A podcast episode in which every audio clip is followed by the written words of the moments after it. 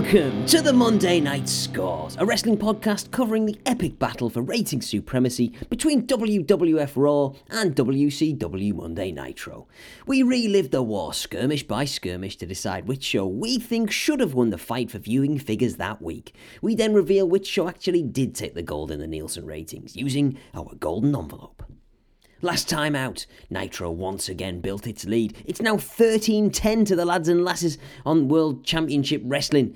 Can Vince and the gang pull one back, or will Eric and Co pull off into paradise and put more daylight between them and the competition? There's only one way to find out.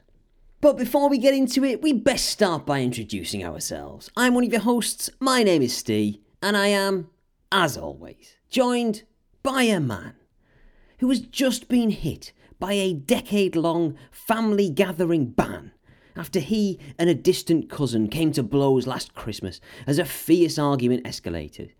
An anonymous picker family source is quoted as saying, "He just lost it, frothing at the mouth he was, eyes wide as saucepans, fists flailing, and all because his cousin said that he thought it was next of king, not next of kin. I've never seen anything like it. We've only just got the brandy sauce and blood out the carpet. It's the one and only nitpicker Jim." All right, Jim. Are you all right? Very well, very well. How are you doing? Yeah. Doing well. Family squabble is behind us. Carpet's clean. Glad to hear it. They're doing well, yeah. Last couple of weeks, it's been a couple of weeks since we recorded, isn't it? I've been stewing over the giant Jim Duggan booking fiasco and all the kind of shambles of Nitro recently. And, understandable. You know, bad booking, it's something that we discuss quite regularly, isn't it? On the podcast. And I don't know exactly at this stage of Nitro who is responsible for the booking, but I got a bit of a clue recently when I was marking my year 11 mock exams, and it kind of dawned on me when I was reading some of the work that it's got to be an antecedent, a forefather of this particular kid. Because, or parent, grandparent, something like that. He's wrote this for his part of his language paper 1, question 5. He's got to do a bit of creative writing, right? It's got to be a bit of long form creative writing. He's wrote this story. Seriously, I presume. He's tried to get marks for this legitimately. And I read it, and instantly it is skyrocketed to the pinnacle, the very apex of my all-time favourite literary works. And what I thought I would do, well, Jordan, you know, this is great. I can't not share this with amazing other people. You know what? I've got a podcast that I do with two other people that is listened to by at least two other people. At least two. Possibly three. At least tops. Possibly three.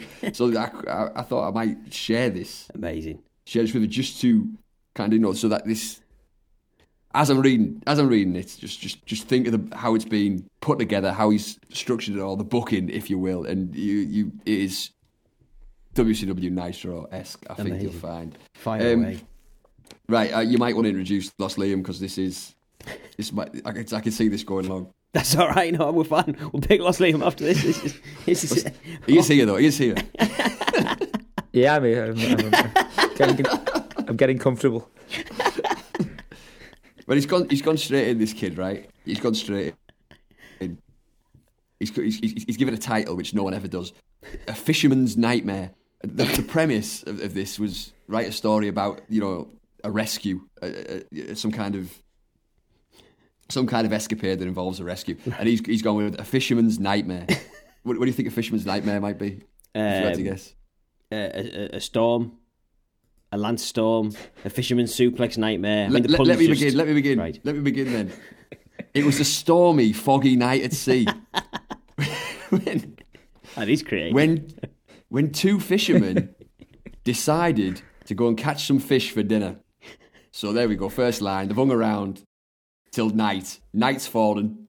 The storm's coming. They're fishermen, right? They're not catching it for the dinner. They're shooting it to bring in cash.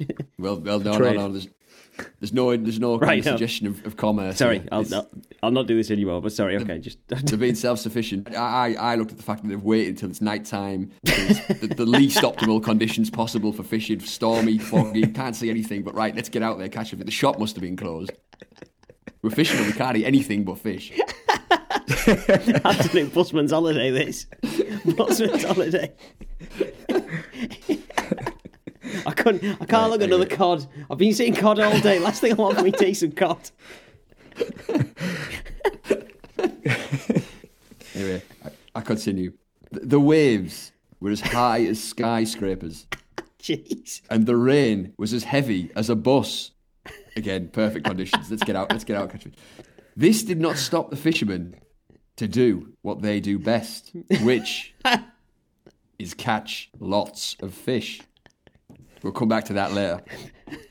Remember that line. Lots of fish. What they do best. Yeah, what they do best. Catch lots of fish, yeah. They had a small, rusty boat. None of them thought they did. Do you think that'll survive the storm with that busload of rain? Professional fishermen. One small, rusty boat between them. Rusty. It's made of metal. Waves as tall as skyscrapers as well. Should we take the big and not take the rusty little, lads? Let's grab the rusty little with these skyscrapers. Take the metal one, the famous floating material of metal. With two fishing rods on each side, waiting for a fish to come by and take the bait. 30 minutes went by, no fish. 1 hour went by, still no fish. Hang on, is this a supplementary 30 minutes? Or are we at 90 minutes now? Just to check. 30 minutes went by, then an hour went by. Are we at 90? Are we an hour and a half? And does this matter? But wait. Right, sorry. 2 hours went by. Right, now, hang on a minute. Are we 3.5 hours in now? I'm starving. I think we might have accumulated time here. And it was around 10 to 11 p.m. So not around. Not 10:50. Not 10:50. He's got between the hours of 10 and the 60-minute window. 60-minute window. 60-minute window. Oh, man. Suddenly, the rain got heavier and heavier as the seconds went by. I don't know how heavy it is now. It was as heavy as a bus before. But I know. What we escalated to. Some serious weight to this rain. And soon enough, their little rusty old boat was full of water. So the weight increased. Got some physics in there too, though, which is great. Yeah. You explained what happens, yeah. They both quickly grabbed two small buckets, small ones, to scoop out the water, but there was just too much. Quick, grab the buckets, it's filled up with water, scoop it out. I told you we shouldn't have come out. No, the buckets, it's fine. Well, you should have at least put the big buckets in. Just the small buckets. There's only two of them. There was a lighthouse in the distance. But the fog made it so hard to see. How did you see it then? How did you see it then? the two fishermen... Is that a lighthouse or is that a ferry coming towards us in the fog? Do we know? How can we be sure? There's more confusion along those lines coming up. But, the two fishermen's boat was slowly sinking. Their box of bait fell overboard and sunk into the gloomy dark sea. I balanced it. They must have balanced it on the edge. They must have balanced it on the edge of the boat. How else could it have? I can relate to that. That bait box going into the drink. I've been there. I'm right here now with the two fishermen. That was one of your first stories, wasn't it, Liam? When you first came it was the first story on the pod. Yeah, first intro to Lost, Liam. Throwback, vintage PMS there. So the box of bait's gone. The maggots are everywhere. That's gone. The ragworm. And, Davy Jones's locker. And then, it gets worse though, then, so did their ice box. Of oh, beers. God. Not the ice box. Took Beersman. We can't possibly go out. Why didn't they just pick up some scrap when they were buying the beers? When they got the beers. The supermarket, presumably. Oh, we've got to be absolutely loaded when we're out there in the storm. It's foggy. We can't see it in the rusty boat. How are we going to catch the fish? We're not completely legless. What are we going to wash the fish down with? Call a beat. Oh, shall I pop the shop and grab them? Yeah, you get yourself down at Tesco. You get some beers. Should I get some food in there? No. Let's take our minds off the weather conditions. Right. Come on, I'll rattle this on. Right. So the beer's gone. It's really now a desperate situation. All of a sudden, a bigger boat. No, sorry. Yeah. All of a sudden, a bigger boat than theirs came, emerging out of the fog, getting closer and closer in every blink of a second. Mixing metaphors. The boat stopped right next to theirs. Hang on. It just stopped. Shut the anchor out. Slam the brake. Stop. Yeah, handbrake came on you. That's how boats work. Bear in mind, we've got skyscraper waves here. How's it stop next to me? Oh, stop. Don't stop next to me. Come on, fuck off over there. You heard the screeching of the brakes. Take us out these waves. Skid. Oh, boats stopped next to theirs, and out came an old man. Taskmaster. Wearing a hat, and he had a white beard, so it could be. The Taskmaster. Is that the Taskmaster? Captain Birdseye or Father Christmas? He was wearing a yellow robe, uncomfortably open. It could be the Taskmaster. No, he's not. He shouted, "Do you guys need help?" with a chuckle at the end. They shouted back, "Yes!" Then he attached ropes from his boat to their small boat and pulled it closer, presumably with his own hands. Seems dangerous. He told them to jump on. And then he took them inside, got them towels and a heater. Whilst they recovered... Never mind that, they're starving. Do you not got any scran? I don't need a beer.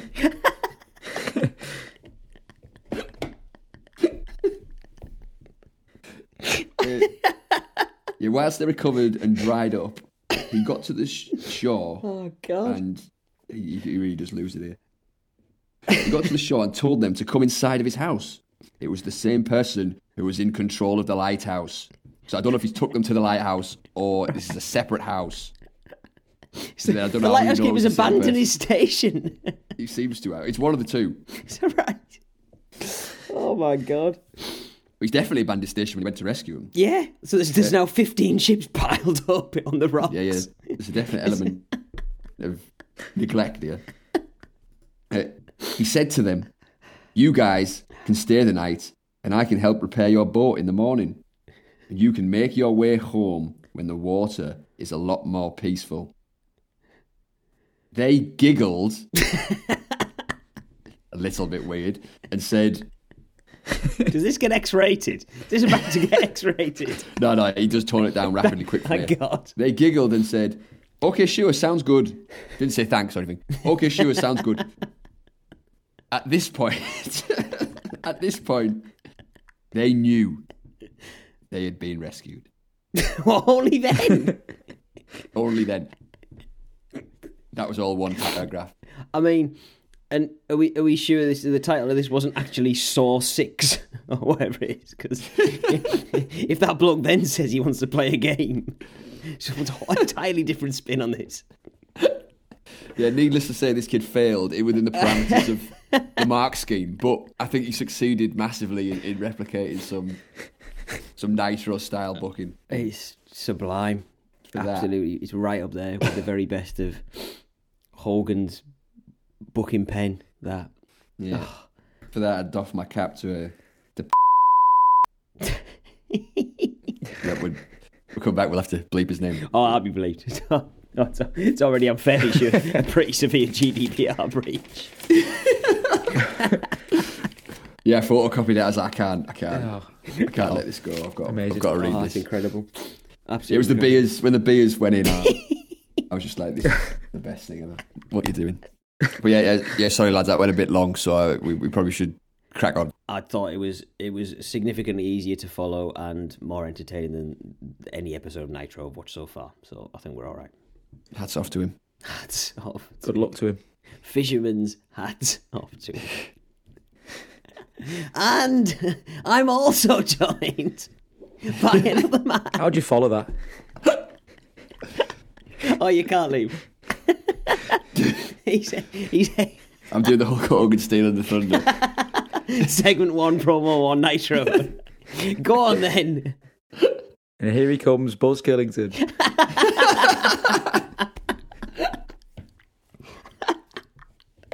Sorry, Liam, I'll take the heat. I've got to do my Lost Liam intro, which will now fall flat. So this will be the David Moyes section. I'll take the hit. I'll follow Fergie, and then you can pick it up if you fight.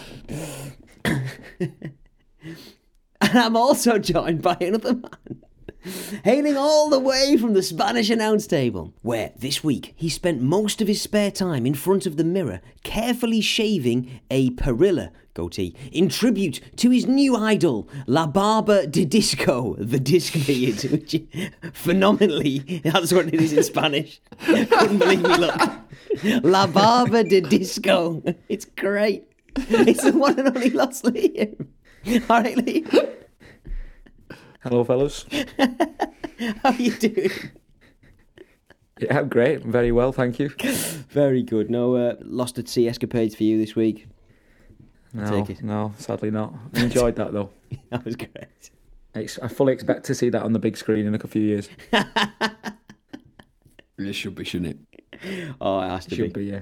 It has to be.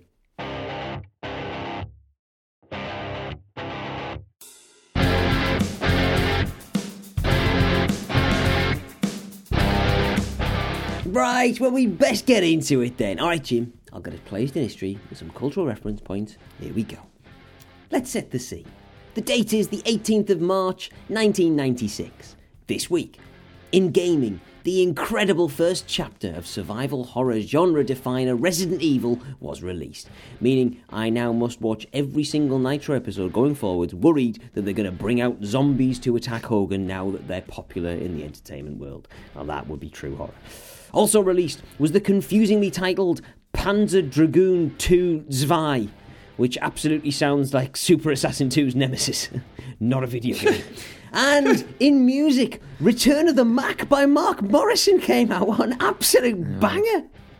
Yeah, that is a classic. I once genuinely did karaoke in Leeds, where they had one Mark Morrison song, and it was not Return of the Mac. It was brilliant. What was it?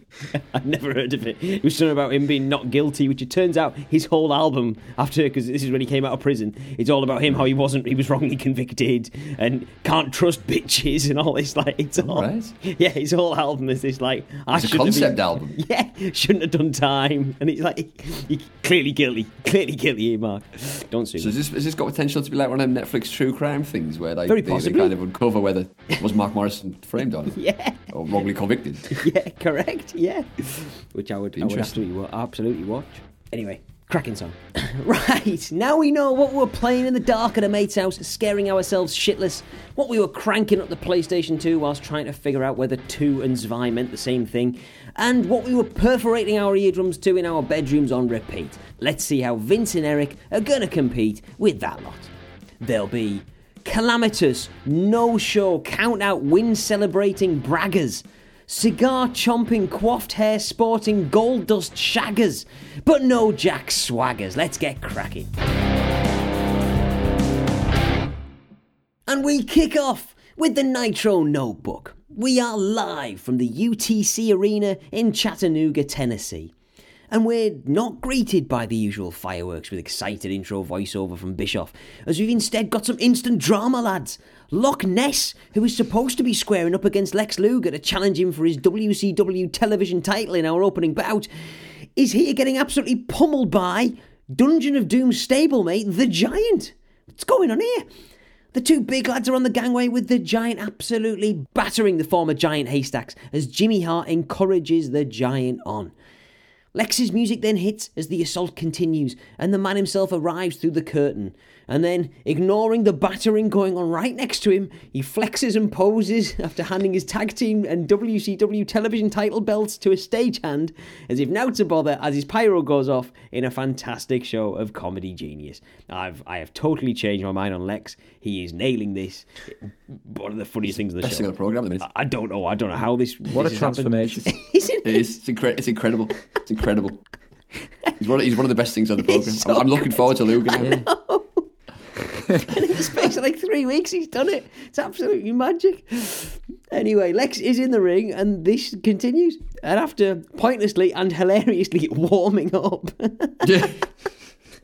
takes it proper serious, stretching on the ropes, bouncing off, was great. The ref rings the bell and starts counting out Loch Ness immediately, who got no closer to the ring than Pepe has, and he's stuck at the top of the gangway wheezing. The ref gets to 10, the bell rings again, and Lex hilariously celebrates as if he's just figured out how to refreeze the Yeti. He jumps and bounces through the air, fist pumping as he does. Superb Lex, absolutely brilliant. I was applauding and watching it. So good. Yeah, he's delivering the goods, isn't he? He really is, and he's retained the television title. Is that the first time we've seen the title defended? yeah, I think so, yeah. Apart from the pay-per-views, yeah. Unbelievable. TV title, first time in April. Why is the referee, rang the bell for the match? I know, I don't understand how this is allowed to. This is clearly... The opponent's been battered in his view. Incapacitated, hasn't even made it in the ring. Hang on a minute, yeah. The Giant's pulled him to a pulp, but he might get up and get into the ring. Yeah, exactly. What's going on? I'll just start counting. Time's time. We've got a show to do here. Yeah, I know.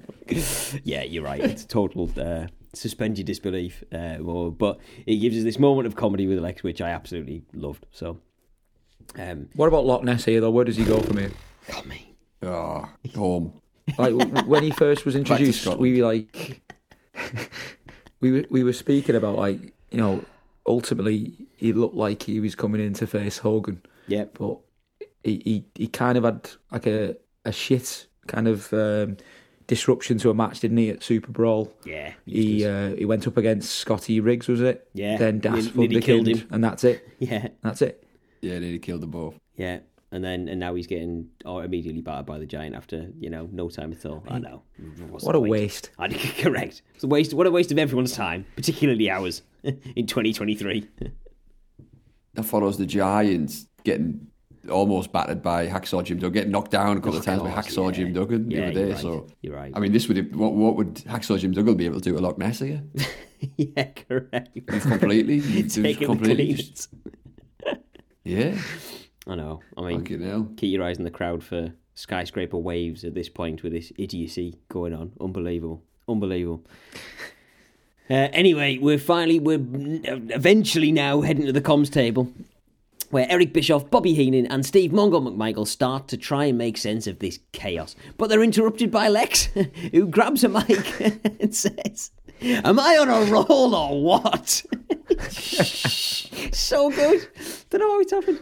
Anyway, all of this shtick is, as we've said, hands down the best stuff we've seen from Lex. He's as a comedy shithouse, genius, perfect. Don't know why we wasted the time on him doing anything else. I really don't. I loved it when he went for the high fives. Yeah. I loved it when he went for the high fives. Mongo just blanked him, but he went with the others. It was class, quality. Brilliant. Absolutely spot on. Yeah. I love Luger. Who would have thought this? I honestly know. There's no way I saw this coming. Nah, I was. If you said to me in 4 Nitros time or 4 Nitros back, yeah, you're gonna love Lex Luger in a couple of weeks. Just stick with Luger. You're gonna love him in a couple of weeks. Yeah. It'd be impossible, but. Yeah, if we went back to the moment he dropped all those coins all over the ring, and we said, God. This guy is going to be a comedy genius in 4 episodes. Like Sonic taking a hit. Look where we are now. And I laughed in your face. Unbelievable. Absolutely unbelievable. Anyway, it's all right, lads. I know we've only had a quick match there, but don't worry, because Bischoff tells us they have a standby match ready to go, and that the Steiners are here. Fantastic after last week. As our Public Enemy. Oh, no. Oh, Christ. And it's at this point we belatedly arrive at Pepe Watch. I say this most weeks, lads, but I genuinely haven't a clue. And I promise, given the intro story you've graced us with this week, Jim, I haven't added this now. I've got it here. Is he a shit fisherman? Is he some kind of like a rusty old boat? Yeah, a rusty old boat. He could be like a gangster rapper wearing like baggy like FUBU style gear. I just can't tell. Couldn't tell. Paused. Had a look at it for a while. Tried to zoom in on the screen. Yeah. Got nothing. Anything? I couldn't work it out. I couldn't. Maybe it's just some kind of generic outfit. I don't know. Like maybe just ran out of clever ideas and now just put him in clothes. Yeah, you used clever there in a very loose sense, of course. Of course. Yes, that sounds good. As long as I wasn't missing anything obvious. Yeah, useless. Well, what I do know is he looks like he wants to be dropped nose first into a Bischoff's tub of Brill Cream so he can finally put an end to this eternal nightmare. Back from the break, and the mega powers are here. Hulk Hogan and Macho Man, wearing his Hogan pajamas, as Lost Lane would say, are on the ramp so Tony Schiavone can interview them to build to their doomsday match at the upcoming uncensored pay-per-view. Yeah, the rotisserie chicken arm was right up close to the camera. Yeah, I was going to say, I was a callback that. I really did think, I thought, you know what, the nitpicker's nailed this. He absolutely looks like he's been in the back with his arm in a oven on gas mark 6 for 2 hours. He really does. Unbelievable. Yes. And the promo is exactly what we expect. Hogan does his usual shite, but at least he does say that he didn't sign the match contract Hulk Hogan, he signed it Mega Powers. So does that mean Macho's in the Doomsday match too? I assume so. And I don't think that's how contracts work. They're not like, you know, whoever you write at the bottom, that applies to all of them, you know what I mean? You're just saying you were there. It's not being like, yeah, I mean, because if that's the case, you know, I'll be signing the nitpicker up for all kinds of shit, you know what I mean? That's me day tomorrow sorted, you know. Anyway, there's a Texas Tornado tag match tonight for the Mega Powers. Oh, good. Up next, Public Enemy are here. Just immediately. We've only seen them twice and I'm already sick of the sight of them. Who do you think's worse, Public Enemy or the Nasty Boys? I can't like the Nasty Boys. I mean, I can't like Public Enemy, but at least they like do stuff, you know, put people through tables and stuff, and it's entertaining to watch. But I don't recall seeing the Nasty Boys on Nitro since joining the pod. So the Nasty Boys were meant to fight him last week, weren't they? Yeah, they got hospitalised by the Steiners. I mean, it's a quick recovery from them. You got to give them that, but they were hospitalised a week ago. Back in action this week. Maybe they gave him a virus or something, just a cold, and they would have got some shots. I don't know. So was it the Nasty Boys tonight or Public Enemy? We've got both in action tonight. They're in later, of course. Yeah, they are. Yeah, we've got both in action tonight. Yeah, all your Rosses you get to see. Match, yeah. You get to see all four douchebags in action. Yeah. I wouldn't tell them to the face, they'd kill me. Rocko Rock and Johnny Grunge, who look for all the world like they're in some kind of old guys pretend to be 17 and go to high school shite police comedy. They're clearly about 40. You know? The crowd were loving this though. I know. Like, they had, what was going on? How were they over? Like proper into this. They really are, and you know they stop en route to grab a table from the side of the entrance stage, which gets a, as you say, a huge pop. Liam, I mean, I suppose in the 90s you haven't seen everything. This would be great to get to see someone go through a table, I guess. But yeah, but blimey. Out next, to a rapturous response from the crowd, are the current joint holders of the coveted TMNS Match of the Wars title, the Steiners. Dog bark chants for Rick abound, and the lads wearing their naught more 80s naughty polka dot and fluorescent spandex singlets with totally inappropriate mismatched University of Michigan varsity jackets, they look like they mean business. Intrigued to see how they follow up from last week's utter barnstormer with the Road Warriors, lads. What do we think? Bischoff tells us to look at this crowd, and he's not wrong in fairness. They are white hot for the Steiners, white hot for him. When this was going on, I was looking at Steiner and I was thinking, he's the fucking size of the man. Surely there's a fucking case. He should be the champ, shouldn't he, Steiner? Yeah, I know. Like, I mean, the actual fucking champ. Yeah. He's got the profile for it. Yeah, he's got everything as well at the moment, apart from the promo stuff. But you know, doesn't. He's the best wrestler. Yeah, he's best in the ring. Doesn't the most exciting stuff. He's strong as fuck. Yeah. He can have a match with anyone. He's throwing these two fat lads around here like nobody's business. Correct. And then. I know his promo was questionable last week, and obviously he's always got that. kind of hanging over him. But he's no worse than Hogan in that regard. He should be the champ. Oh, 100% agree. 100% agree. He should be. Yeah, he is, as you say. If it's possible, he looks even more jacked this week than he did last week. It's staggering, absolutely staggering. And he kicks off, facing off against Rocko Rock by press slamming him. And, you know, Rocko looks like a weighty-looking bloke. And as you say, Jim, it's like, up he goes. Isn't it? Like... It's crazy. Steiner then teases an apron-based dive to the outside onto the now table-based Rock. Rock sort of rolled off and sort of got himself on the table after he was a bit clumsy and, you know, a bit daft looking. But anyway, Rocko escapes before Steiner starts his leap. So we're all right. Just a tease, lads. Just a tease. Not yet. The other two lads are then tagged in and Rick gets a chorus of dog barks again before catching the leaping Grunge and planting him with a power slam that the crowd love, and understandably so. Look cracking. Scott enters the ring to cover off the attack from Rocko Rock as he's trying to come and interrupt stuff, and the University of Michigan lads clean house with forearms to the delight of the crowd. So over these two, it's jaw-dropping. I mean, understandable because they are fantastic at the moment, but so over. Bischoff then almost ruins the whole thing by telling us that Dennis Rodman's been fined by the NBA and suspended for 6 games before stating that he wouldn't be surprised if he starts hooking up with Hogan. I mean, what a revelation that is. Jeez. Right. The action continues in dramatically chaotic fashion on the outside as we get our first shot of what I assume are the UTC Arena's only available chairs. They apparently don't use, and they don't have access to, the time-honoured folding steel chairs used in wrestling since time immemorial. No, what they have are fixed plastic moulded chairs that you'd see in a community centre, for instance. Yeah, they're straight from the conference room, aren't they? Straight from the conference room. It's crackers.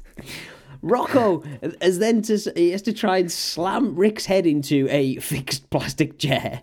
And at least he does it with a bulldog, so but it doesn't work, does it? You know, it's absolute amateur hour.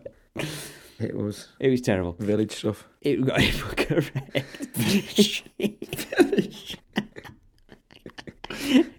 Heenan does his best to big them up, saying that this is where they're at their best, using anything they can get their hands on to inflict damage on their opponents, and he does a decent job, but you can't get past the conference chairs. Back in the ring, and Rock starts to take the advantage, and he delivers a great-looking moonsault with like a flat arc in trajectory that genuinely does look impressive, and he follows up with a DDT on Rick, and then tries to drive home the advantage with a diving crossbody, but Rick counters this into a power slam as he catches him in midair. Looked brilliant again. I mean, God. Athleticism of the Steiners, just still jaw-dropping. Super. This brings in Scott, who follows up with a beautiful fisherman's superplex, right from the top flipping rope. The crowd rightfully lose it. The subsequent cover's broken up, though, by Rocko Rock, and we get a fast exchange of mat wrestling moves, with the two teams going toe-to-toe. I mean, it still isn't a patch on last week's match that the Steiners had with the Road Warriors, but fair play to Public Enemy. They're putting on a better show than I thought they would, given what we know of them and have seen them so far. Yeah, fair play to WCW as well, playing the hot hand here with the Steiners, because they are massively over, aren't they? Yeah, 100%. It's not like WCW to give us what we actually want to see. Yeah. What about the Nitro cameraman going in too close again? You know, he's had a shocker, this fella, over the last couple of weeks. He botched the handcuff kind of spot the other week, didn't he, with Hogan? Jesus Christ. And there was, I can't remember who it was climbing onto the top turnbuckle, and he was like right next to them on the apron. Like, you don't need to be that close. We don't need to see that close a shot, do we? Do you know what I mean? Yeah, you're so right. I know. It adds absolutely nothing and takes us straight out of it. Just shatters kayfabe, doesn't it? Crackers, absolutely bonkers. Yeah, you're dead right. Johnny Grunge, Bischoff then tells us, gets tossed like a bag of potatoes. Johnny Grunge. That's correct. As Scott plants a belly-to-belly suplex and then tags in Rick once more. Rocko places Rick up on the table that he set up at ringside earlier, after slamming his head into the guardrail, which we're not shown on camera. Thanks, lads. And then he misses with a senton bomb over the top rope to the outside, as Rick has about 3 hours to roll off the table. And I'm fairly sure he was already way out of the way before Rocko took flight. Still, the crowd don't care. They're just happy to see Rocko's coccyx get some splinters. With Rocko out of the action, the Steiners double-team Grunge, planting a top-rope bulldog from height, with Grunge on top of Scott's shoulders as Rick leaps off from the top of the turnbuckle to get the pin for the win. The lads once again then ruin it with some comedy impromptu promos to the in-ring camera that we'll just pretend didn't happen. Other than that, what a match. 2-2 for the Steiners. 2-2. Streak. Hot streak. What a run. One more for the hat-trick. Give him the belt. Correct. Totally agree. After the break, we return to the glorious sound of the Four Horsemen's music as Arn, the Battery Anderson, is making his way to the ring with Woman. He's here to take on the least likely undercover infiltration agent in history, the Booty Man. This is an absolute disgrace. It's a disgrace that Arn Anderson... I know. Yeah. Wrestling icon has to fucking validate this Joker. This is insane. I wrote the exact same thing down, like, what is going on here? Yeah. It's a disgrace. He's going to become the Booty Man's toilet paper for this episode. Like, it didn't sit well with me. No, fair enough. I will say, though, the crowd seemed to like him. I assume... Who, the Booty Man? Yeah. The crowd like the Booty Man. The crowd cheer for the booty. Oh no, they can't be. I mean, unless they've piped some audio in, I've got to say, it's got to be skullduggery. Yeah, I wouldn't argue with that. Wouldn't be surprised to find out. But crowd cheers are there for the Booty Man. I mean, it's crackers he's getting over now, but it's clearly just because his organs mate in it. But Arn, as always, here once more is putting on a cracking performance in selling Booty's opening onslaught. Like, he's just cracking. Booty starts on top, as I say, but the wily Arn then has had enough, and he ducks out from under the bottom rope to the outside and catches Booty Man as he tries to grab Arn back him and pull him back in the ring. Arn works the lower back. You'd think that'd be one of the Booty Man's areas of strength, given his skin. But far be it from me to criticise Arn's approach. Booty's back on top shortly afterwards, though. A vicious strike to the solar plexus is supersoled by Arn, who flips over after impact, which is then followed up by a body slam and a back body drop. All of this causes Mongo to state that he thinks Arn is discombobbled, and Bobby Heenan just can't help himself. Well, speaking about another person that's, well, I don't want to say discombobbled, Diamond Dallas Page. Well done, Bobby, just lightning fast. And he tells us that Page, by the way, is struggling for cash after his recent spate of bad luck.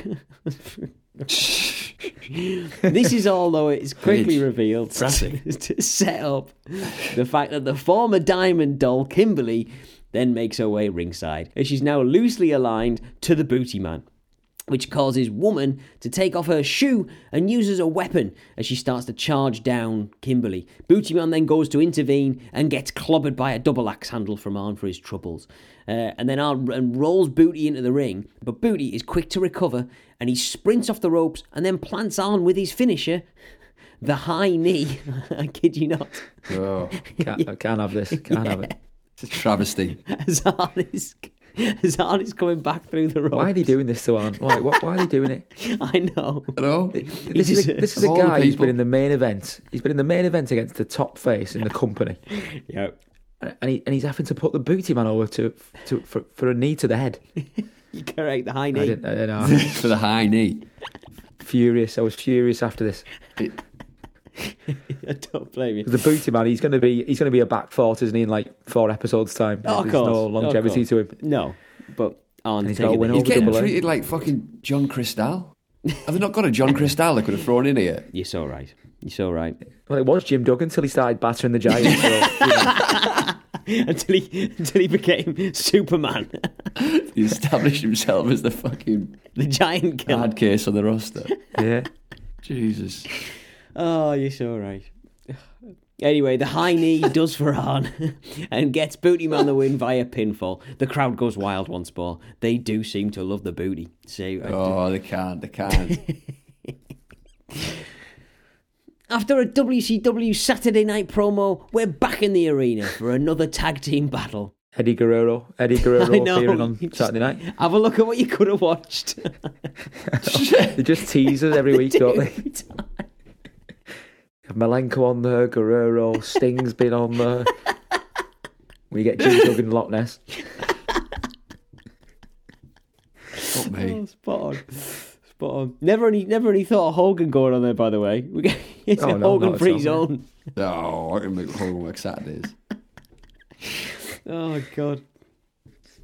Anyway, right. Well, in come the Road Warriors for our next tag team battle. And they emerge to rapturous applause. They're super over too. And they are followed pretty swiftly by, and there's no other way of saying this, lads, the Nasty Boys.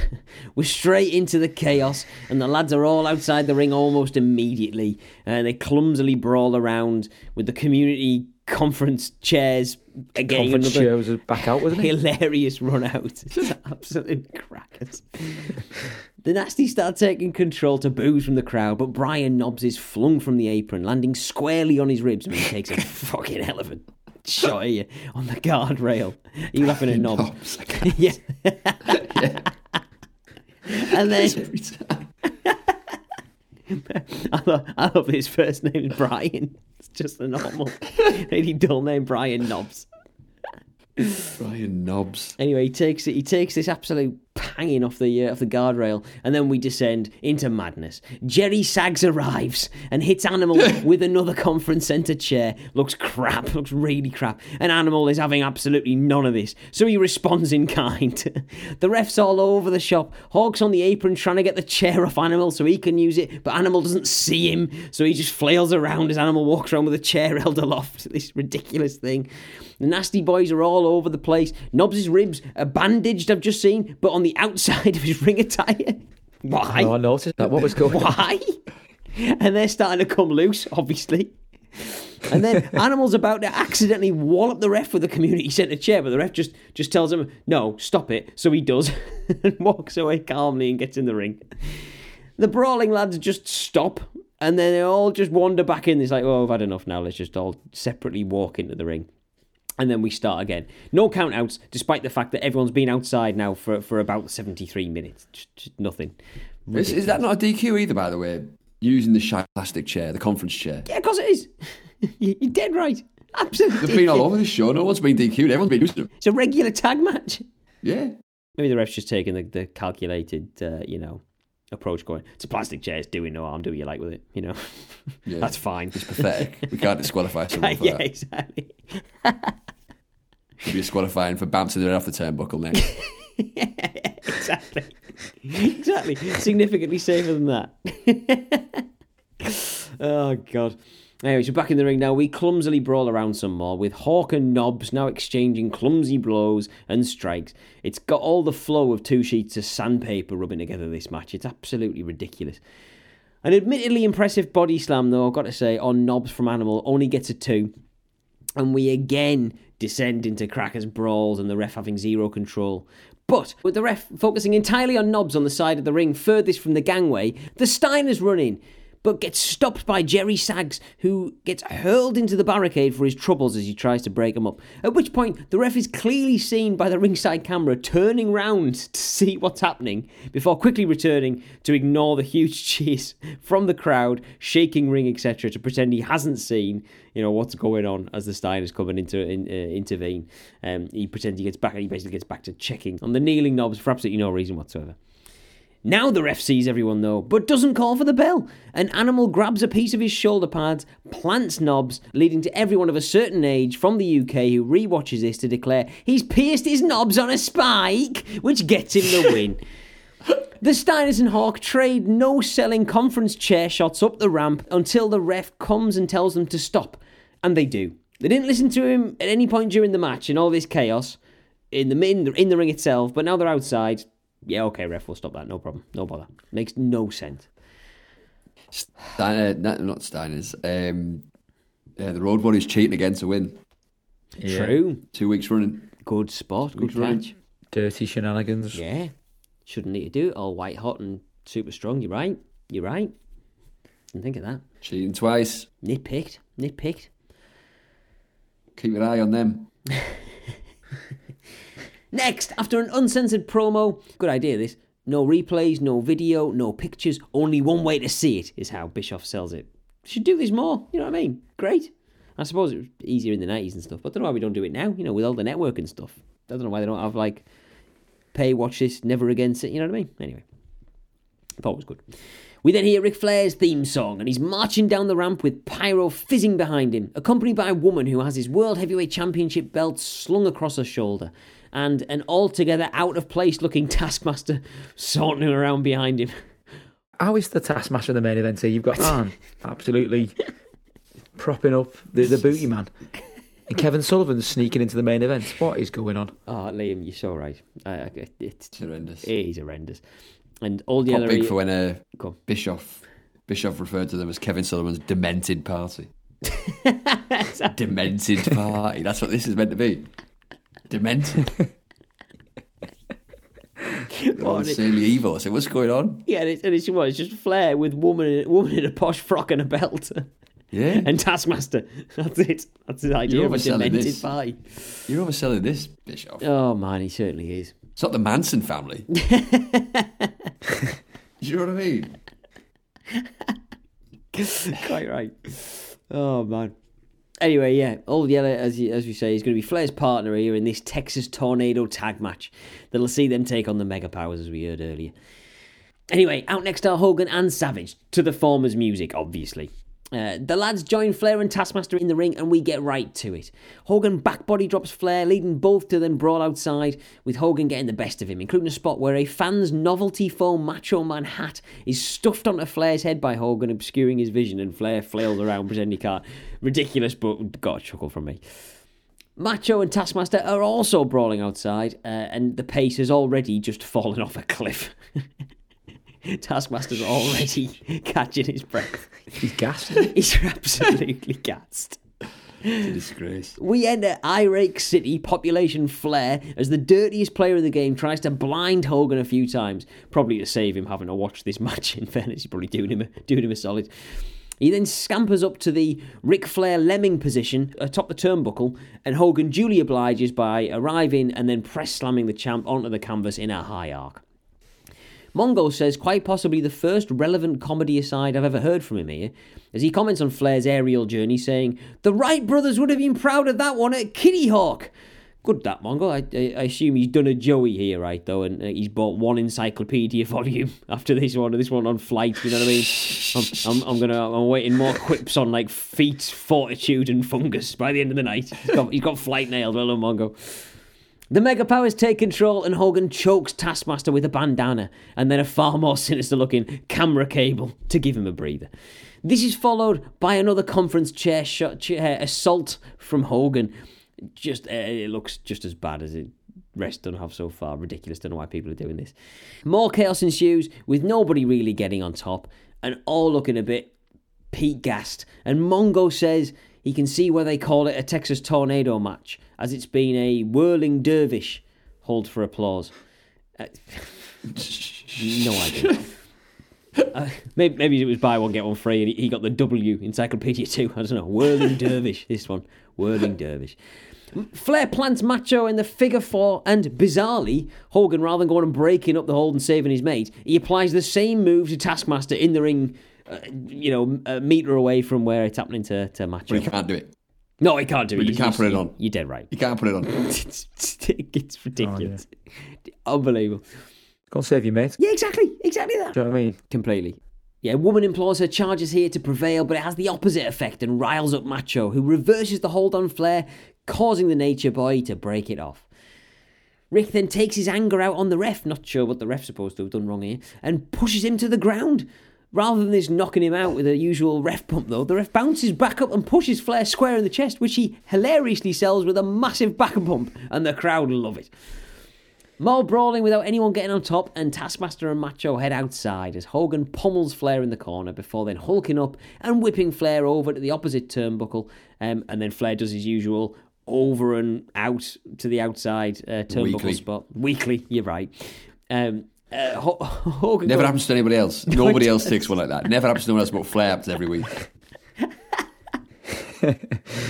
Macho's thrown outside too, and now all four men are brawling on the ringside mat. Woman then provides her formidable shoe to Flair, who plants Hogan with it, but Hogan super kicks out of the pin and fully hulks up, which causes Arn Anderson to join Woman at ringside. I pop big for the shoe. The shoe is, it's like It's the most over thing in this kind of this long running, this horrendous main event package that's been got programmed that's just been going and going and going and will never end. It just makes perfect sense that Hogan would bury it like he did. It would just no-sell it. It was perfect. So Hulk Hogan, the most Hulk Hogan thing you could do. You're so right. Absolutely spot on. Look at the damage it did the other week. He had like the layers of bandages on his head the other week because of the shoe, and then. Yeah, exactly. This all causes Arn Anderson to join Woman at ringside, and he trips Hogan as Hogan's running the ropes, and then Brian Pillman then hops the fence from the crowd out of nowhere, tie-dye trousers and a Peel phone number t-shirt on, battering Macho Man and nearly killing Flair with the first dangerous use of a conference chair all night as he flings it at about 300 miles an hour and he only narrowly misses Flair with one of the metal legs that surely would have impaled the champ. It was unbelievable. And again, I've said this a lot already, but chaos once again descends as Pillman is aggressively brawling, well with everyone, faces and heels alike, and they're trying desperately to subdue him and keep up the pretense of this being an actual match. Pillman then absolutely wallops Arn with a chair leg to the head, but the absolute hardest nails Arn basically no-sells it because he's focusing on rallying the troops to get everyone here to subdue the loose cannon Pillman. Hogan arrives to brawl with Flying Brian, who doesn't really go for him back because he surely, must know that he can't attack the Golden Goose. Smart move getting him involved, Arn. Well played. And he instead moves on to Macho.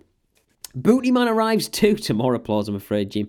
And Macho looks like he really attacks Pillman as the latter is trying to get into the ring. And then Pillman hastily makes his escape as two absolutely ginormous blokes arrive. Being led to the ring by Jimmy Hart. One of them looks like Vader's dad, clad in like black and grey camo trousers and matching face paint. What's this? Does anyone know what's going on? They just love bringing in big men, don't they? How much strength and depth do the Dungeon of Doom need? Yeah. We're approaching like NFL-sized roster now. Or what's going on? Like. Just for the dungeon? Yeah. It's mental. How many more squad members do they need to take Hogan on? It's insane. You're so right. It's absolutely bonkers. Well, let's think about it. They've got the Shark. Yeah. They've got Meng. Yeah. Hugh Morris. Yeah. Scott Norton. Wasn't he the dungeon? Taskmaster. Possibly, yeah. Meng's in it. Fleur's been knocking about in there. Yeah. Double A. Meng. Loch Ness, yeah. Yeah. These Giant. Two new fellas, yeah. They did lose the Booty Man. Big loss. Yeah, true. Oh, the Giants. They got the Giant in there as well. Yeah, I got the Giant. Yeah. Yeah, absolutely. How many more big fellas do they need? They're just being made to look like the most feeble faction in the history of wrestling. Yeah. They're hapless. Absolutely crazy. No, you're right. And what's the point? None of this is explained. We don't know who these people are. Just that they were the. That was. Yeah. This, no, was not a clue. Yeah. Not a clue. It's another insurance policy thing. The Yeti, we forgot about the Yeti. He was in. Oh yeah, of course, yeah. Lest we forget the insurance policy. Taskmaster's dad. Yeah. See what I mean? This roster size is insane. Oh, it is. Yeah, you're right. It's crackers. Absolutely crackers. So at the sight of these humongous, never been bigger in the history of people, blokes. The Mega Powers and the Booty Man retreat. And Flair grabs the mic hilariously to say, "Hogan, do something about it." And he laughs. It's great.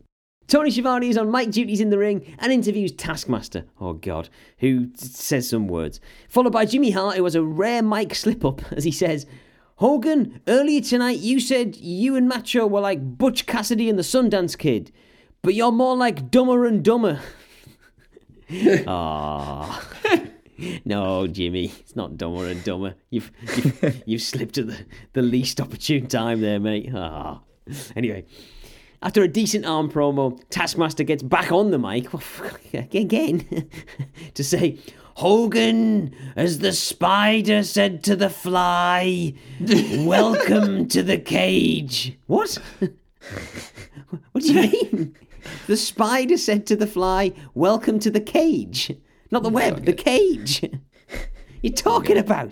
Anyway, back to the comms table to see us out, and Eric says the new lads are two of the biggest guys he's ever seen. Oh, you're right, Eric, completely. Heenan says there's now, as a result of these big lads being here, only one more week of Hogan because we've got the Doomsday match coming up. You know, it sounds good to me, Bobby. Sounds fucking good to me. And with that, we are out.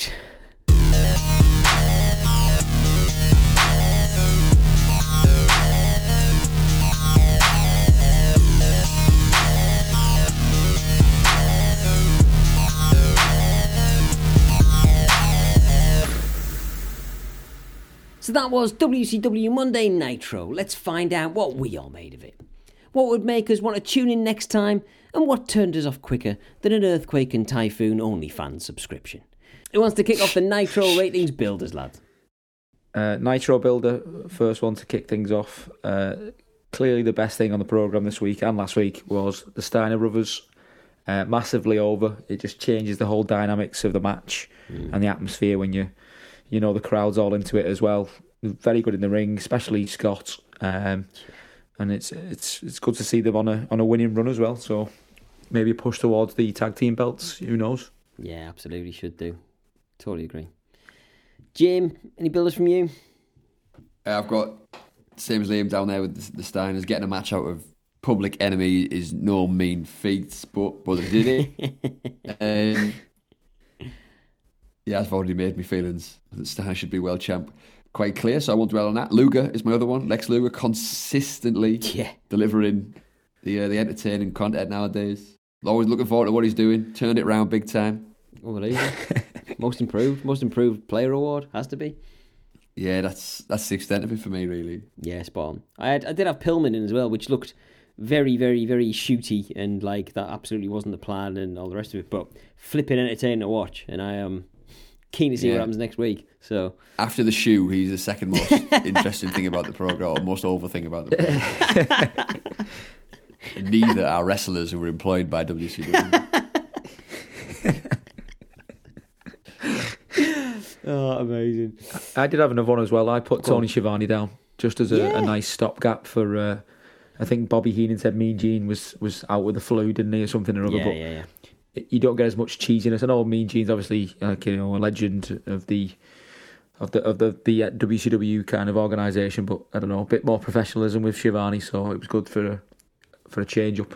Yeah, I liked it too. I mean, that's me, you know, scraping the barrel, but it was a breath of fresh air having Tony doing the interviews. Yeah, agreed.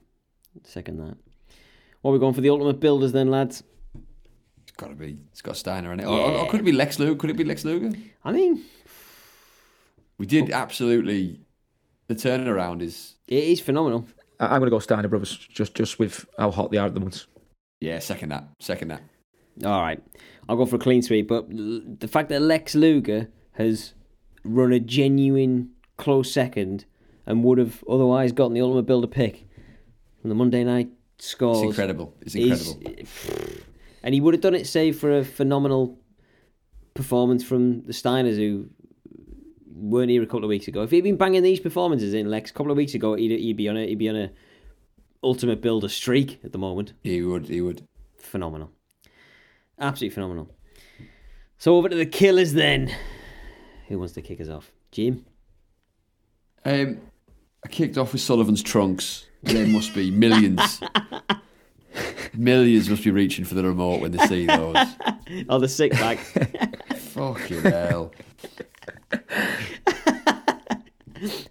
I tell you what, right? How has he got so much material up here, but in the gusset, there's so little? Like, how? He looks like a walking egg cup. He's got to be. He's got to have him switch channels. There's got to be a massive spike in viewers deserting when he comes on. But can't argue with that. In terms of egregiousness, I've already mentioned it once, so I won't dwell on it. But the absolute disgrace that was the Booty Man beating Arn Anderson just left a foul stench on the programme that they just couldn't get away from. That. Yeah, totally with you. The burial of Arn Anderson was right at the top. Wasn't happy with that. The fact that Loch Ness has been brought in for zero reason, you know, for two terrible squash matches against Scotty Riggs and Das Vunderkind, where he nearly killed both of them. Just a waste. What a waste. Yeah.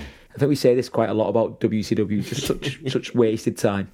Yeah, exactly. So, So he was part of the killers list. And then I've got to mention how feeble the Dungeon of Doom are being made to look. Yeah.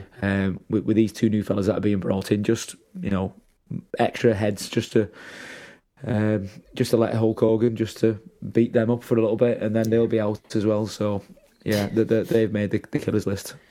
That's the thing, isn't it, as well, though? Like, we've already established that it doesn't matter how big they are, Hogan is going to win. They're not going to get one up Hogan. Yeah. So what's the point? What's the fucking? Yeah. I don't know. What's the attraction here? I don't get it. I am quite looking forward to see just how high up on their torso he's able to get his big boot when he faces him. Yeah. Because he ain't going to be anywhere near their heads. You know what I mean? They disqualify for a low blow. The ref's going to have to figure a way around. Yeah, exactly. Unbelievable. I mean, in terms of the lads that they've introduced, these two new fellas, I mean, it's preposterous that we don't know the names at all. I know. Is it Thunderfoot and Skullcrusher? Was Skullcrusher the other one? Oh, yeah. Oh, you remembered the other karate fighter? Amazing. Oh, was that the mystery, was it? Oh, yeah, yeah. Skullcrusher, yeah. Thunderfoot and Skullcrusher. Oh, wow. If only. What a day this is. I found out the other guy, not the one who you said looked like Vader's dad, Steve, but the other guy, the black guy, his name is, or he was, Zeus in WWF. Oh, right. In 1989. So fucking hell. My knowledge of this period of time is absolutely non-existent.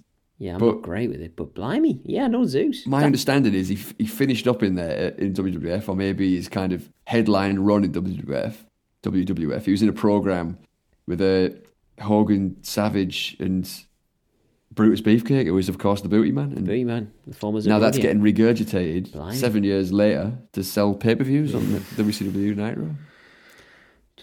Rinse and repeat, plus Vader's dad.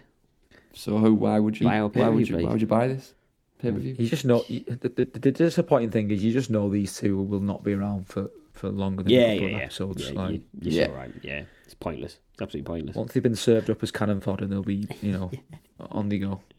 Correct. Yeah, no, I've got no more to add than that. I had Taskmaster needs to be not wrestling was my top one, and just echoing your earlier thoughts almost verbatimly. I mean, what's going on with the Dungeon of Doom? I literally don't understand where everyone sits, who's in, who's out, why they're fighting. Yeah. It's a mess. You know, if you're a heel, you're basically in the Dungeon of Doom, but without any explanation given, it's going on. So I don't know what size the Dungeon of Doom's like. I don't know what size it needs to be before they suddenly become effective. Like their locker room must be like, must have trailers out the back and stuff. Must have overflow. Locker room. If they attacked it once, then they'd be so much better. Do you know what I mean? Swarm. Rather than a swarm of bees just around Hogan.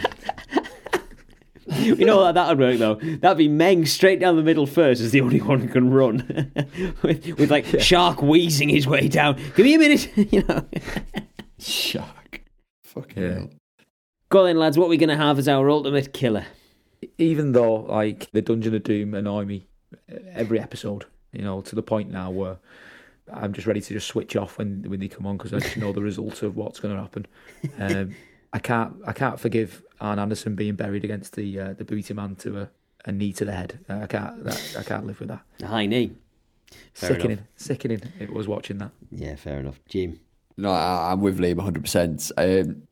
Sullivan's trunks ran it close, but you can't be allowing things like that to go without criticism.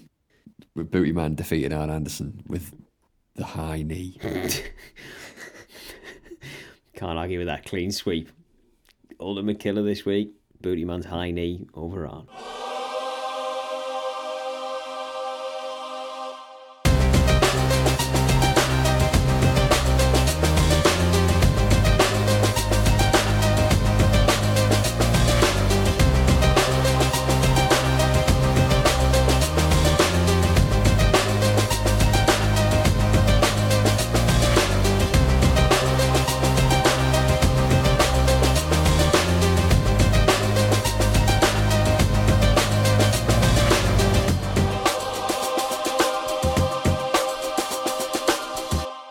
So that was Nitro, but what about Raw? Over to the Raw Rundown to find out.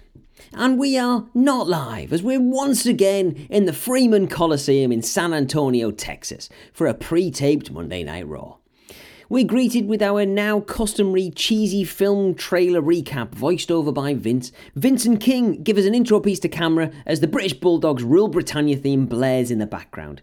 King's on fine form until the Bulldogs' opponent's music hits, and Jake the Snake Roberts, snake bag slung over his shoulder, climbs into the ring, causing Bulldogs manager Jim Cornette to quickly slide out of the ring and shudder. Fantastic stuff, that. King does not like this. He does not like snakes, as we know from last week. We get underway, and it looks for all the world like Wrestle Your Weird Uncle Day on Raw, as the stacked, jacked and athletic Bulldog takes on the, the Jake the Snake Roberts. Bulldog does a great job of selling Jake as a threat, like a genuine threat. He was working overtime here, wasn't he? It's like you just said there, it's like, since he's come back, he's wrestled Kane and the British Bulldogs, so two of the most fucking jacked, stacked up fucking massive lads they have. Couldn't be better. And he's just tubby, haggard old man with like no definition in his arms. It's what is going on? I know. Can't do anything. Bulldog would fucking murder him. I was supposed to buy this. Correct. You're exactly right. And Bulldog, bless him, yeah, he does a fantastic job of, as I say, of making this look semi-plausible. After a couple of minutes of sort of soaking up some of this, Bulldog basically then is on top. But Roberts does get a few moves in. He plants a DDT, his finisher, only for Cornette to break it up, causing Roberts to debag his snake and charge after Cornette. This leads to a count-out and a win for the Bulldog. At least it was short, and it allows Vince once again to repeat his shitting Lawler up spot, saying, "Whoa, is that a snake under the announce table?" "Oh, no, it's just a microphone cable." How many more weeks are we going to have of this? I mean, it wasn't good the first time. It's multiple weeks now.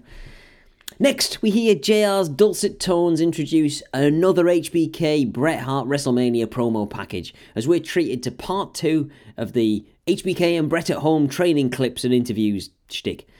It's basically rinse and repeat from last week, with Shawn telling a pretty dull story about the time he was all set to go on the road for the first time, and Jose Lothario, his trainer, told him to keep his mouth shut and his eyes and ears open. Then we're back in Alberta, Canada, with Bret Hart for a continuation of last week's promo on his side. Bret says he respects Shawn Michaels, but he says it's good to be confident, but not cocky, as HBK is.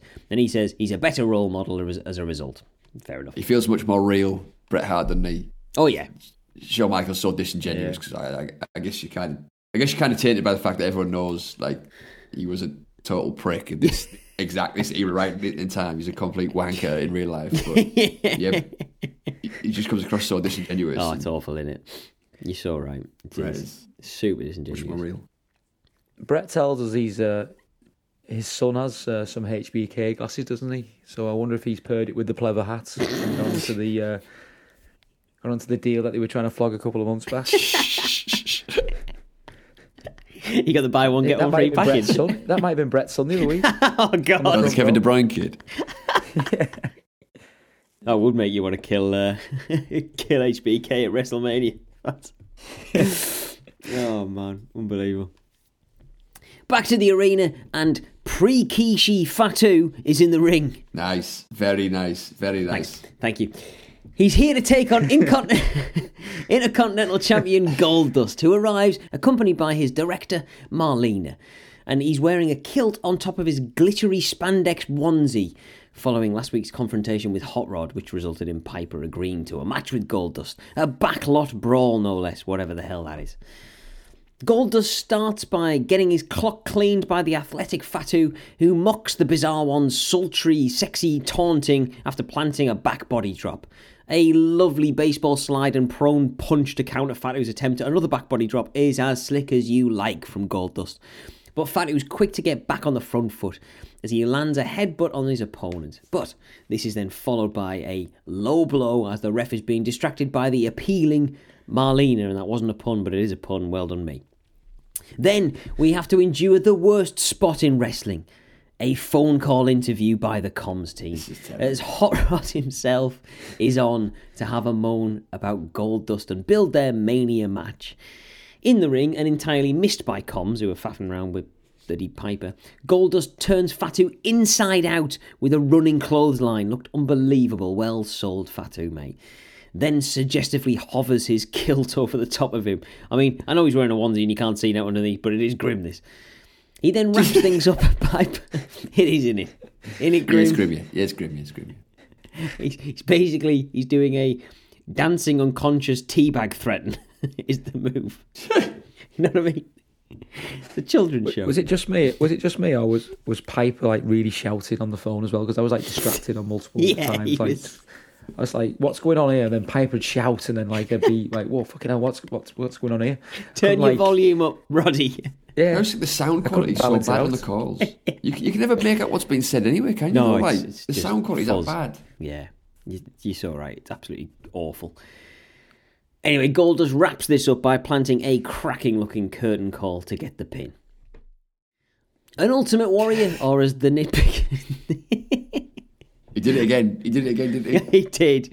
Nick Flair is now ensured I can't unhear. The Ultimate Warrior promo follows. And it's a big fat mess from me. Again, this is fucking... We don't even see him. What's the point? It's just old footage of it. Who was bothered about it? Who was bothered indeed? Poor Triple H. Interesting to see that they used Warrior defeating Randy Savage. Yeah, good point, actually. Very good point. Didn't think of that.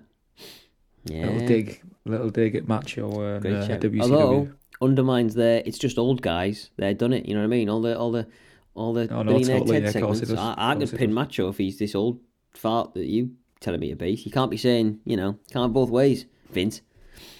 Good spot, Liam. None of them could be Eddie Weston. Correct. Jake the Snake. Good shout. Yeah. Fucking hell. It's like a guy they just found under a bridge.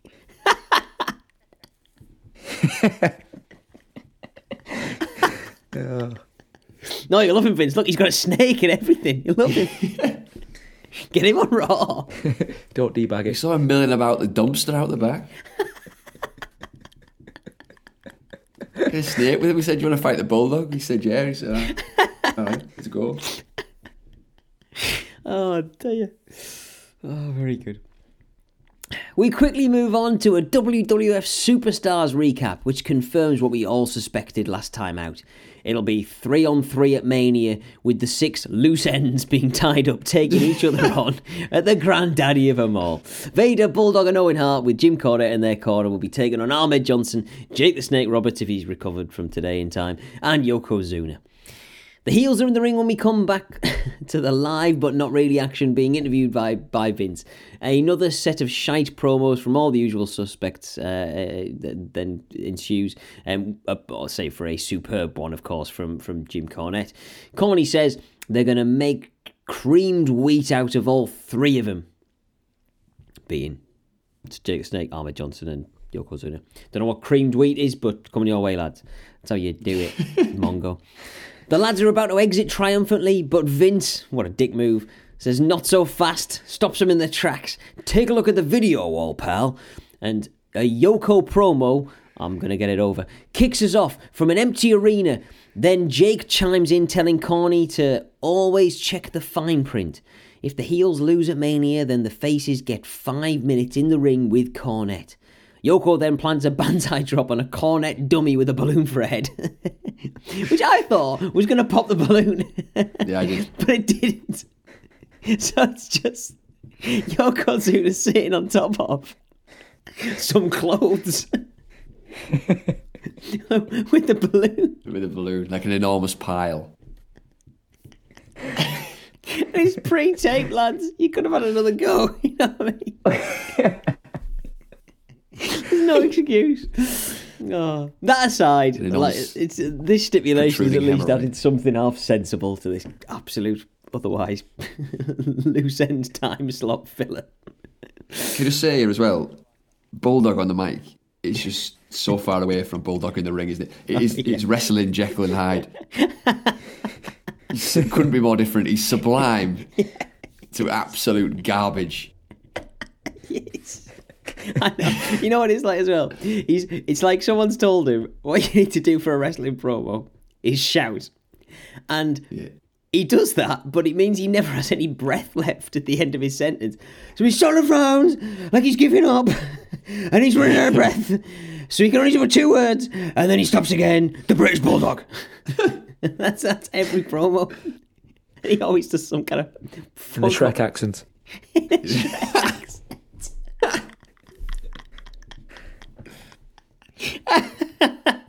No idea where that's come from, because he originates from like my neck of the woods, or quite close to where I come from. So not sure. So it should be Spanish. Yeah, Basque region. So.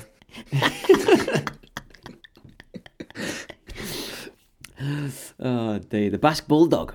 Oh, so that goes, doesn't it? It does go. Basque Bulldog. By the way, Steve, you summarised like what the fine print was to the match much more smoothly than Roberts did anyway, because obviously at the end King had to like come back in and tell us what was going on. No. Yeah. So Roberts had things to say. I didn't have a clue what was going on. We obviously had the we had the bonsai drop from Yoko on the dummy, and then King had to come back in and say, right, what's happened is, and then he obviously cleared it up. What a mess. All right. And again, pre-taped. A pre-taped segment on a pre-taped show. They could have done all kinds with this, and they didn't. They left this. Next, we get a complete, entire rip-off film promo. We thought the intro ones were bad. This is an out on this. For HBK and Bret Hart is next. It's again, total 90s film cheese with the intro voiceover stuff too. It's ridiculous. We then get a ringside camera only recap of the chaotic events at Madison Square Garden the other night, where Diesel turns his back on best mate and other dude with attitude, Shawn Michaels. He absolutely wallops him in the back with a chair for no reason, unprompted, blindsided him, done him over. This was just after a walloping taker for about 10 minutes with a chair, and real chairs this time, not the conference centre ones. The crowd in New York do not like it. They do not like it one bit. Diesel, full-on heel move now. That's him done. Great. Imagine if they'd put this on telly. Yeah. So there's some of the shite they have. He was battering Bret Hart as well. So you've taken on 3 of your top wrestlers. So yeah. I mean, who's going to test Diesel then? Who's going to be the ultimate test after this? Spawn. We're going to find out, aren't we? Spawn all the way around you, so rightly. So, Undertaker and HBK both got steamrolled by Diesel, but how do we think Barry Horowitz is going to get on? What a waste. What do we reckon, lads? Could be the one that unlocks. Key to unlocking the Diesel victory. Here he goes, Barry Horowitz. Yeah. He could put in a Jim Duggan type performance here. He's going to have to. And exactly, so he's going to have a stab at doing what those 2 legendary stars could not. It's inevitably doesn't last too long, this, with Big Daddy Cool in complete control almost all the way through. But he is, however, interrupted by the ever-superb Paul Bearer, who is wheeling a casket down to ringside. Oh, yes, Diesel! All the way, brilliant. Watch that all day. Watch an hour of Percy Pringle doing that. It's fantastic. This is the distraction Horowitz needs to land a modicum of offense. But not much, really. And a big boot from Diesel soon puts paid to this. It only gets a 2 count, though. But then Diesel, with Horowitz still prone, still being, cheap, weak pinned, Diesel plants a haymaker to the still grounded Barry, and then just pins him again. This allows him to get the 3. Cracking squash spot, that. Why don't we see that more? That's just like swatting a fly, you know what I mean? Like just 2 count. Oh, shut up. Whack. 3. There you go. Now we're done. Loved it. Anyway, Diesel then goes out immediately to investigate the contents of the casket after getting the win. And he opens it, and to the sound of a bong, he looks to see who's inside, more importantly. And it's Diesel himself, lads! This doesn't half-shock Diesel, and quite understandably so. It was the last person he expected to see in there. Anyway, that's it. It's Diesel. Had a bit of a read-up on this. Looks like it was a combination of they shot Diesel in it, filmed him in it earlier on the night, and clever camera trickery, and then a lookalike in live. Diesel looked shocked and heads off to the back, and that's our build for Mania. I did find it funny when Diesel approached the ring at the very beginning of the match that he had a quick look underneath the apron just to check if the Undertaker was knocking about. He's good. That was pretty good. I know. I mean, Diesel winds me up so much, so I've got to give him a little bit of credit when he does make me laugh. So no, fair enough. Totally fair.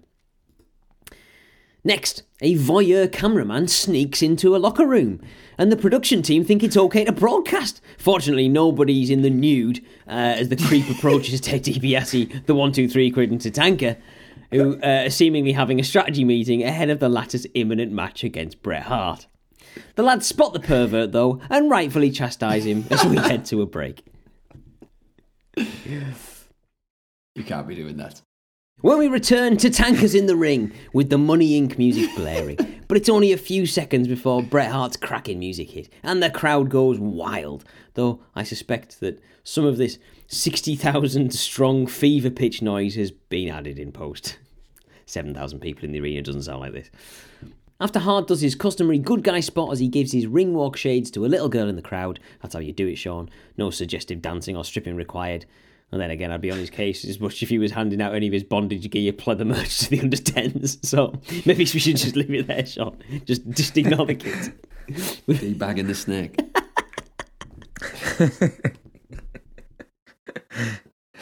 We get cracking with our main event action, and, well, it's certainly one for the purists. Technical ground-based grappling punctuated by a flying crossbody from Brett before returning to a wrist lock on Tatanka is basically what we get. But it's not long before the Native American stablemate, the 1-2-3 Kid, saunters down the ramp to join DiBiase and stack the odds even more in favour of Money Inc. Tatanka Irish whips Brett into the opposite turnbuckle, and Brett throws himself into it with a cracker's amount of force. Davey me, what's he doing selling for Tatanka like this, you know? Yeah. What the push Tatanka's getting? I know. Like he was up against The Undertaker in the main event on Raw 2 episodes ago, and he's got the heavyweight champ in all this one, so... You're dead right, Lee. Big things for Tatanka, it looks like, going forward. Want to watch for the future. Oh, damn. Our rising star then counters a teased Brett comeback with a knee to the running Heart midsection, and he follows this up with a running elbow drop himself that gets a 2. A chop that would have Flair proud resonates round the arena, but the wily Hart doesn't let it stop him, and he wraps up Tatanka into a small package that almost nicks it. After a sublime-looking body slam, Tatanka takes a huge and unnecessary risk and heads up top, which gives Hart the chance to counter. And he does, with a hard right hand to the midsection as Tatanka's trying to land the double axe handle. Hart then follows up with a Russian leg sweep, an inverted atomic drop, and a backbreaker that are all superb. The combo of moves is then punctuated with a precise, driving elbow from the second rope, and Hart sets up the sharpshooter. DiBiase, though, has seen enough and hops onto the apron to distract the ref, who duly ambles over to admonish him. The 1-2-3 Kid sneaks round to the ref's blind side, hops on the apron and holds Hart back to allow Tatanka a free shot. But Hart ducks. Tatanka clotheslines the Kid and Hart rolls up his opponent with a schoolboy that gets the world heavyweight champ the victory. And finally, we're back with billionaire Ted, who's getting grilled by a federal commission who are all apparently investigating Ted's accused predatory practices. Ted gets hot under the collar as he's accused of stifling competition and building a monopoly. Sounds a lot like a lot of projections going on here, lads. The words pot, kettle and black all came to mind. Anyway, Ted's true colours are apparently on show here as Ted loses it as he's grilled about whether he's trying to put WWF out of business. He says, "You're damn right I am, and nobody's going to stop me." Then follows an appeal to get the viewers at home to complain to the federal government ahead of a hearing where Ted's Turner Broadcasting and Time Warner merger is being assessed. The WWF says this will give Ted too much power and urges viewers at home to put paid to the proposed merger by contacting the ombudsman, or whatever he is. What a shower of shit. And with that, we are out.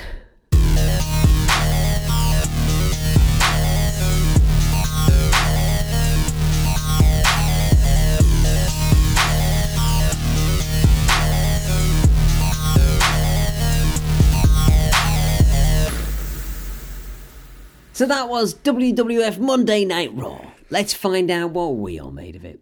Who wants to kick off our Raw ratings builders, lads? I feel you found it tough this week with Raw. builders wise, but the standout has to be Jim Cornette and the ability he has on the mic to just generate, you know, every last ounce of heat from the crowd. Yeah.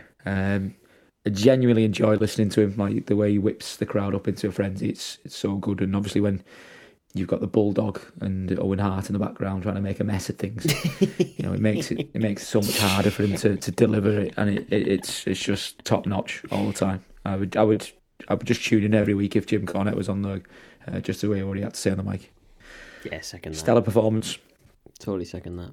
Yeah, he is always stellar, isn't he? The only thing I've got down was, again, like Liam said, I found it really hard as well. The only thing I've got down here is Bret Hart being the star of the show, in the sense that the video package where he came across really genuine and real regarding the main event at WrestleMania. And he had a decent match with Tatanka, and I can't imagine I'll see another Tatanka match that I'll enjoy, so fair fucks to old Bret Hart there, I think. Yeah. This is getting repetitive, but obviously Goldust is always true. Yeah, he's always you're right. Yeah, it's a good shout. Yeah, he never failed to disappoint. No, you're right. I like Diesel's punch to finish off Horowitz, again swatting a fly. As I said earlier, I thought that was a lovely spot, that, and I guess the only thing, I think everything sort of did what it needed to do to build the sort of relevant Mania programs. And at least the Cobblers bits were all kept pretty short. Go on then, lads. All of that in mind, what's going to be our ultimate builder for Raw this week? Easily Jim Cornette for me. I'll go Brett. I'm going to go split decision. The Diesel punch. That was the more stuff like that. I'll tune in more. I've got a split decision this time on the ultimate builder. So they were the builders. What about the ratings killers? Jake Snake. He's just... he shouldn't be there. He's so lacklustre. He completely undermines this whole billionaire Ted. I mean, that was a stupid thing to say, because the whole billionaire Ted thing undermines the whole billionaire Ted thing. But billionaire Ted does that himself. Yeah. He doesn't need anybody to do it for him. But the whole argument of, you know, WCW shit because we've got loads of old guys wrestling, and fucking look at the state of this guy. Yeah. But yeah, he was the kind of standout because he is just so rubbish and lackluster and off the pace, brings the whole thing down. And then you've got the good wrestlers that you like having to fucking degrade themselves to try and make him look good. And it's not good, is it? No, it isn't. No, it was diabolical, absolutely diabolical. Liam, over to you. Obviously, billionaire Ted is putrid stuff, you know. But we comment on that every week, don't we? So yeah, enough said about that. But my main killer, I just think the overall booking this week missed the mark a little bit, because, I mean, as Jim just pointed out there, Jake Roberts, who looks like he just gets up off the couch moments before he goes out to the ring. He should be nowhere near the British Bulldog at the moment. You're right. Barry Horowitz, what is he doing in the ring with Diesel? Diesel's just battered your three best wrestlers in the organisation. What's going on there? And then Tatanka is flying up the card. He's spent 8 minutes with the heavyweight champ. Yeah. I mean, I don't like the look of Brett's chances here against Shawn Michaels if Tatanka's taking him 8 minutes. I don't know. It just feels like I obviously get I get the point of building up people ahead of WrestleMania and certain squash matches, but you can do that with other people that gets a better entertainment value out of matches. So I think just the overall booking this week was a miss for me. Yeah. It just felt like nothing happened, didn't it? Yeah. The whole show just felt like nothing happened. Yeah. Are we going for that, the ultimate killer then? Vanilla booking? I'm sticking with the booking. It was way off this week. Yeah, fair enough. Jim? Yeah, it was bland, wasn't it?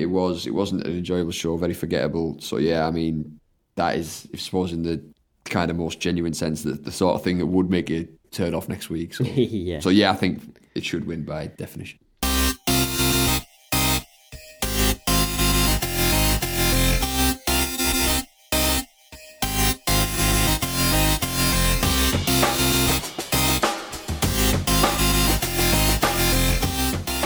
Well, with all of that in mind, let's see which show we thought should have won the ratings battle this week.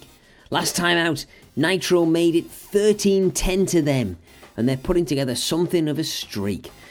Do we think it deserves to be continued based on these two shows, lads? Or is that a stupid question based on what we've just discussed? Gotta be an actual this week, surely, hasn't it? Surely? Yeah. Definitely. Hands down, clean sweep, Liam. Yeah, just the Steiners at the moment are just, you know, grabbing my attention personally. Even though WCW has, they've got the Dungeon of Doom and Hogan, and you've got to like battle with that. It is genuinely entertaining watching the Steiners, so it's Nitro for me. Well, that's what we think, but what did the American public think in 1996? Over to the Golden Envelope to find out.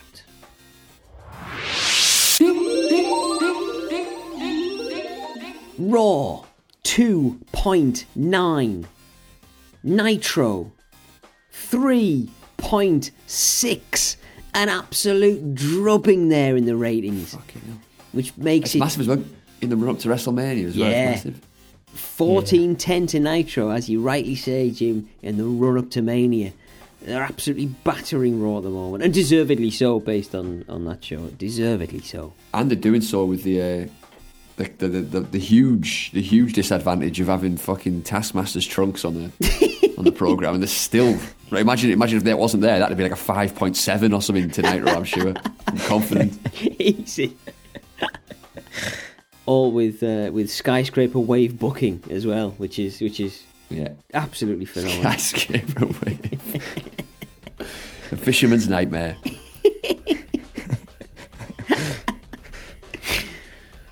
Well, that's it for this episode of the Monday Night Scores Season 2. Right, well, before we head off to start tracking down Jim Cornette dummies on Gumtree, don't forget to follow us on Twitter. We're at TMN Scores, that's at TMN Scores. Or follow us at The Monday Night Scores on Instagram. And if you haven't yet, make sure you subscribe to us wherever you get your podcasts.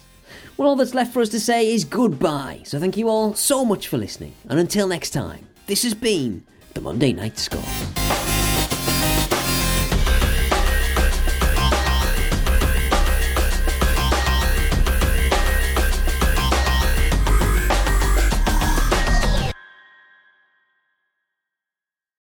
Hour and 6 minutes in, intro done. Well done, lads. Right, we'll get straight into it. Business as usual. Yeah, it's still probably an EPB.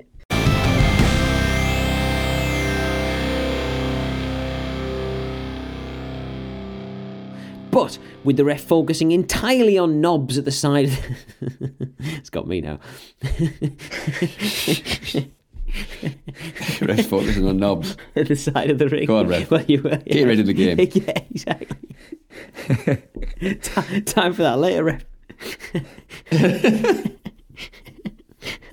Oh, hang on. But with fuck, hang on. No, I'm not losing it. With the ref focusing entirely on knobs on the side of the ring. On the side.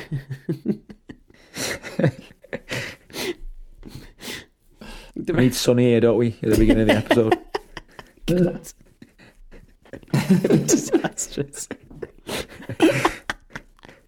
Oh, hang on.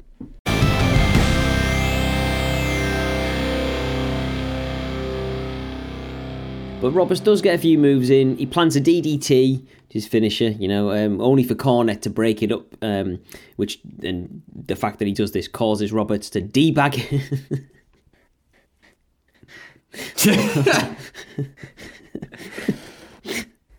Oh no. Well, you know what I'm gonna say. Debagging the snake.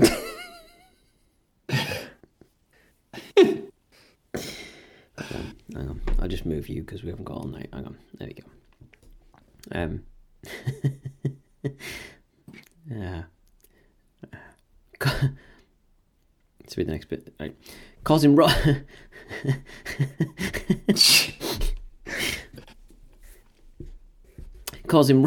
causing Roberts to teabag his snake. I'll just change it if I can't get it. Hang on. Causing Roberts to teabag his snake. You have to change it. I have to change it. Well, I don't know what else I can do. Because take his snake out isn't like X-ray this better. Episode. We've God. Looking at knobs at the side of the ring and debagging snakes. Oh God! Hang on, right? I've got it. Causing Roberts to debag it.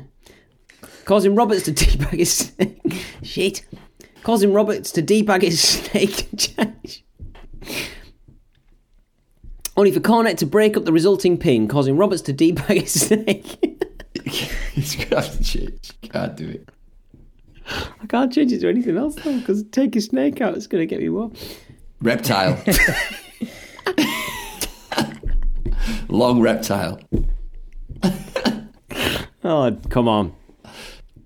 Causing Roberts to teabag his snake. You're going to have to change it. You can't do it. I'll you know what? I might record it tomorrow on my own. I might do that. Causing Roberts to debag his snake. Causing Roberts to debag his snake and charge after Cornette. This leads to a count out and a win for the Bulldog. God. Take 75, we got it. Oh, God, snake 75. Fuck me. Right, okay. The next line works as well. At least it was short.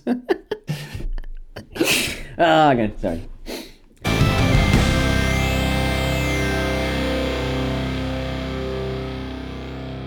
So that was WWF Monday Night Raw. Let's find out what we all made of it. Who wants to kick off our Raw ratings builders, lads? Did it again. Go you this time, Joe. I think Liam started us off last time. Go. Builders. Yeah, builders. Okay. Yeah, we always do builders first. Why was that a shock? We've never once done killers first. Switch it up.